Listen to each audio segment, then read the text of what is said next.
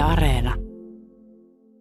Me tavattiin Jarkon kanssa edellisen kerran ensimmäinen päivä maaliskuuta. Silloin oli kirkas aurinkoinen pakkaspäivä, hyvin kylmä. Nyt on kirkas aurinkoinen syyskuun päivä, mutta aika kylmä nytkin on. Jarkko oli silloin tullut suoraan oikeastaan ihan hetkeä aikaisemmin Ukrainasta jättäen sinne e, merkittävän osan työstäsi ja paljon ystäviä. Nyt aikaa on kulunut apua puoli vuotta. Millaista viestiä tänä päivänä ja sen jälkeen oot, oot saanut ystäviltä Ukrainasta? Miten siellä on elämä sodan varjossa kehittynyt? Sota on kumminkin vaikuttanut ihmisten arkiseen elämään aika paljon siellä. Se on tietysti ihan ymmärrettävää. Mutta pikkuhiljaa kevään mittaan, niin tosiaankin silloin kun helmi- maaliskuulla juteltiin, niin, niin tota, ihmisten, ihmisten arki on pikkuhiljaa tasaantunut. Et ne ensimmäiset kuukaudet, ensimmäiset viikot oli kaikkein pahimpia, mutta mitä pidemmälle tavallaan sotaa on käyty, niin ihmiset on yhtäältä alkanut tottumaan siihen, että tämä on nyt tämä vallitseva uusi normaali, että maassa on tällainen konfliktitilanne. Mutta toisaalta myös sitten varsinkin Ukrainan puolustustaistelu on aiheuttanut sen, että, että monet osat, isotkin osat Ukrainasta on alkanut rauhoittumaan melko hyvin. Et ihmiset, jotka alun perin sitten pakeni, pakeni tota noin keskisestä Ukrainasta tai itäisestä Ukrainasta kohti länttä, niin on pikkuhiljaa alkanut palailemaan takaisin sitten niin omille kotiseuduille. Ja esimerkiksi tällä hetkellä tilanne Kiovassa on kohtuullisen tyydyttävä. Toivo elää, se on tärkeää, sen pystyy tästä kertomastasi aistimaan. Se mitä olet siis Ukrainassa ollut tekemässä on koulutusvienti. Te olette muun muassa perehdyttäneet opettajia ja muutenkin koulua kehitetty. Tämä on siis tällainen ulkoministeri ja EU-rahoittama kehitysyhteistyöhanke ja teet sitä oman työnantajasi Finnish Consulting Groupin kautta. Nyt siis kouluvuosi alkaa tänään. Millainen kouluvuosi siellä on alkamassa? Millaisissa merkeissä lapset koulutielle tänään palaavat? Kouluvuoteen, tulevaan kouluvuoteen liittyy paljon tietysti odotuksia ja paljon jännittämistä. Ihmiset odottaa siitä, että pääsee näkemään ystäviä. Ihmiset todella kaipaa sellaista yhteisöllistä toimintaa, mitä ennen pidettiin normaalina koulunkäyntinä. Mutta samaan aikaan tietysti jännittää se, että kun tilanne on edelleen epävakaa, että miten kaikki sujuu. Ei pelkästään vaan turvallisuuden puolesta, mutta myös ihan teknisesti ja pedagogisesti, miten opetus saadaan onnistumaan ja, ja miten koulun johtaminen onnistuu mutta odotukset on tietysti korkealla. Sitten eri alueilla Ukrainassa niin mietitään aktiivisesti sitä, että, että uskaltaako ja missä määrin niin kun lapset sitten mennä kouluun. Totta kai mitä idemmäksi mennään, niin konflikti lähenee ja sitten mitä lämpänä ollaan, niin siellä on ehkä rauhallisempaa. Et siellä voidaan jo ehkä ajatella niin, että koulunkäynti voi olla hyvinkin ö, turvallisen tuntusta ja turvallista. Mutta se, että, että mitä idemmäksi mennään, niin se turvattomuuden tunne siinä kasvaa. Mä voisin kuvitella, että on todella tärkeää lapsille päästä kriisin, sodan kauhujen keskeltä johonkin tuttuun ja turvalliseen rutiininomaiseen, kuten kouluun. Kyllä, se asia on juuri näin, että se on ihmiselle tärkeä osa sellaista arkipäivää ja niin kuin normaalia viikon ja päivän kiertoa, että on tällainen tietty rytmi. Ja sitä nimenomaan monet on kaivannut, että päästään tällaiseen perinteiseen koulurytmiin. Mutta että meillä on tässä kaksi vuotta koronaa takana, joka niin kuin osaltaan sitten etäännytti meidät tällaisesta arkisesta koulurytmistä, niin, niin sota vielä nyt tässä tavallaan Ukrainassa jatkaa tätä samantyyppistä.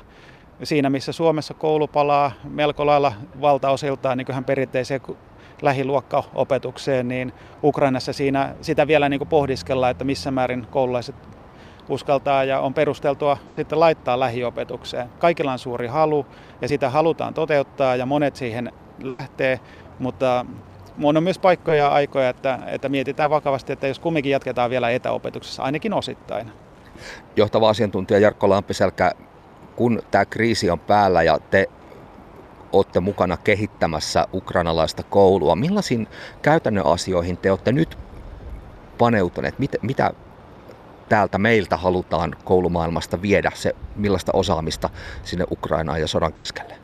Ensimmäisessä vaiheessa, kun sota lähti käyntiin, niin, ja sitä oltiin eletty sitä sota-arkea jonkun aikaa, niin Ja sen jälkeen, kun päästiin vähän rauhallisempaan, että ihmiset alkoi taas palautumaan ajatteluun siitä, että tästä selvitään ja voidaan palata niin kuin normaalin, sen aikaiseen normaalin arkeen, niin huomattiin ensimmäinen, ensimmäinen tärkein tarve oli tällainen psykososiaalisen tuen antaminen.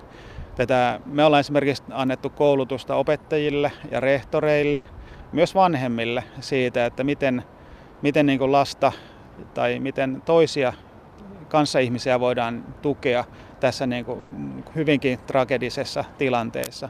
Miten käsitellä niitä traumoja tai miten pystyä tukemaan opettajia ja rehtoreita niin kuin heidän koulutyönsä toteuttamisessa. Se on niin kuin ihan ensimmäinen ja se on edelleen akuutti ja sitä tarvitaan koko ajan ja sitä me myös tarjotaan.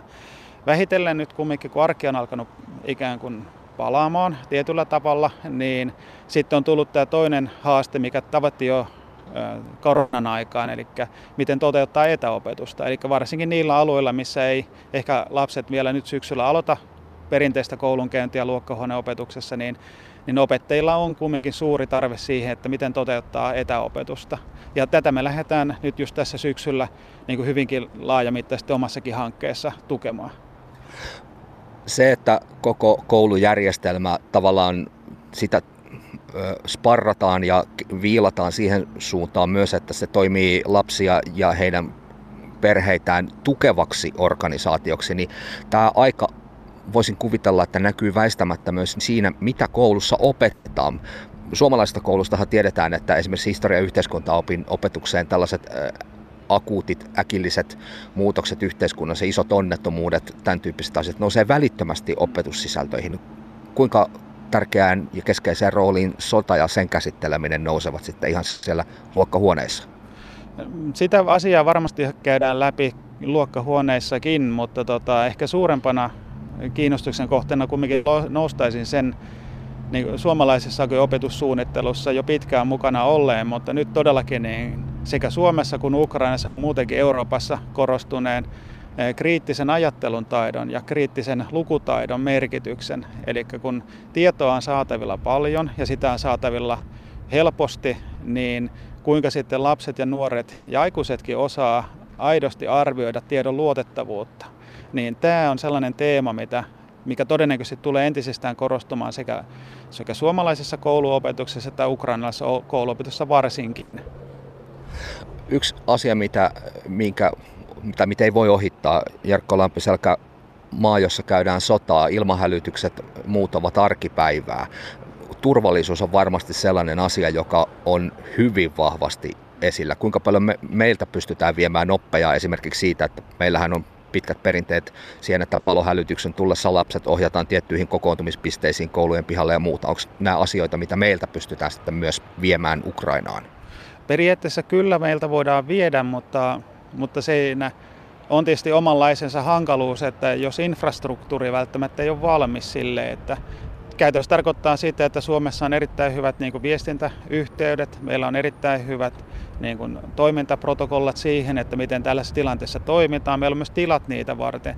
Nyt Ukrainassa on valtavasti kouluja otettu käyttöön sitä varten, että, että niin kuin sisäiset pakolaiset on pystytty majottamaan että välttämättä kouluopetusta ei toteuteta niin sellaisessa perinteisessä luokkahuonerakennuksessa tai perinteisessä koulurakennuksessa, niin sitten, että miten tällaisessa uudessa tilassa ehkä näitä samoja asioita pystytään toteuttamaan, niin se saattaa vaatia ihan uutta, uutta tapaa ajatella ja uusia toimintamalleja. Mutta periaatteessa kyllä niin tällainen kaikenlainen turvallisuus ja siihen liittyvät tekijät, niin ne nyt totta kai luonnollisestikin Ukrainassa korostuu. Ja ja tota, siitä pohditaan paljon, että miten toimia nimenomaan tällaisessa hälytystilanteessa ja sitä harjoitellaan. Yksi kysymys tietysti on se, että kun ollaan maassa, joka on sodan ja kriisin keskellä, kaikesta on pulaa ja taloudellisesti on tiukkaa. Miten esimerkiksi oppimateriaalien saatavuus, miten pystyt tätä arvioimaan? Tätä me ollaan meidän hankkeessakin todella paljon käyty läpi ja mietitty.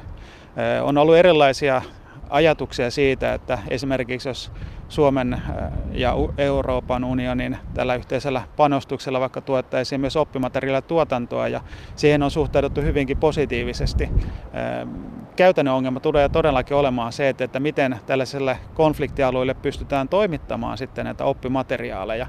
Ja siinä vaiheessa ollaan niin kuin painiskeltu sen asian kanssa, että, että tuetaanko niin kuin tällaisen printtimateriaalin tuotantoa vai sitten mahdollisesti sähköisten materiaalin tuotantoa. Ja nyt aika hyvä konsensus on ollut tällainen yhteisymmärrys eri tahoilla, niin, niin paikallisella ministeriön väellä kuin opettajakunnassa, kuin meillä sitten rahoittajilla ja toteuttajilla, että, että kyllä varmaan sähköinen materiaali nyt tulee tässä tapauksessa paremmin kysymykseen. Mutta että on heti pakko sanoa siihen, että myös printtimateriaalissa on omat niin kuin eittämättä vahvuutensa, koska se ei vaadi sitten sitä internetyhteyttä ja, ja, ja se on aina luke, luettavissa missä tahansa niin kuin tilanteessa, kun taas sitten sähköiset materiaalit aina vaatii tiettyjä teknisiä lähtökohtia, että ylipäätänsä pystyt pääsemään sen sähköisen materiaalin äärelle. Mutta toisaalta sähköisen materiaalin saavutettavuus niin kuin eri tilanteissa, jos se vaan turvataan, niin sähköinen materiaali on kuitenkin helposti päivitettävissä ja, ja sitten se on niin kuin monipuolisempi. Mä kysyn vielä Jarkko Lampiselkä tiiviisti tämmöisen ehkä yhteenvetona sen, että tässä koulu on varmaan myös aika lailla paljon vartijana siinä, että paitsi se oppisivistys tarjotaan, luodaan myös sellainen turvallinen ympäristö, jotta Ukrainaan ei synny sellaista tai varmasti syntyy traumatisoituneita sukupolvia, mutta tällä pidetään tavallaan ihmisten jalat maassa ja, ja psyyke kohdallaan. Kyllä, koulunkäynti on meille hyvin tärkeä osa sitä arkista hyvinvointia. Nyt oikeastaan tällaisten konfliktien kautta vasta kunnolla ymmärretään koulun merkitystä laajemminkin yhteiskunnasta. Se ei ole vain paikka, missä opitaan tietoja tai ehkä taitoja, vaan se, että mikä sen yhteisöllinen merkitys ja, ja niin kuin tällaisen turvallisuuden tunteen ja, ja arjen rytmin tuomisen merkitys on.